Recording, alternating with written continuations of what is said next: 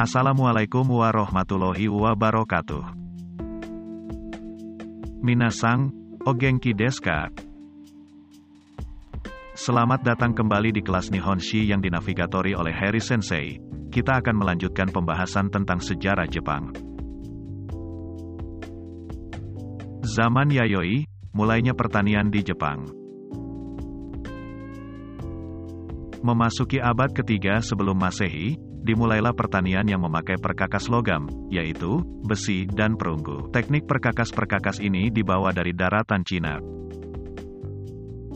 Situasi pertanian pada masa itu diketahui dari gambar yang terdapat di lonceng perunggu. Lonceng perunggu ini adalah peninggalan yang banyak ditemukan dari zaman ini dan diperkirakan sebagai barang yang dipakai pada saat upacara-upacara.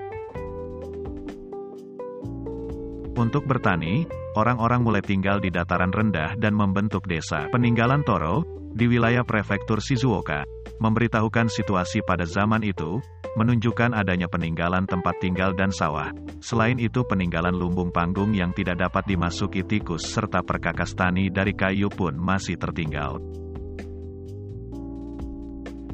Perkakas pada masa itu bentuknya telah berubah menjadi lebih kuat dan lebih baik dari zaman sebelumnya. Perkakas-perkakas tersebut pertama kali ditemukan di Yayoicho, Bunkyoku di wilayah kota Tokyo. Peninggalan-peninggalan ini disebut perkakas gaya Yayoi. Oleh karena itu pula, maka zaman sejak abad ketiga sebelum masehi sampai kira-kira 600 tahun sesudahnya disebut zaman Yayoi.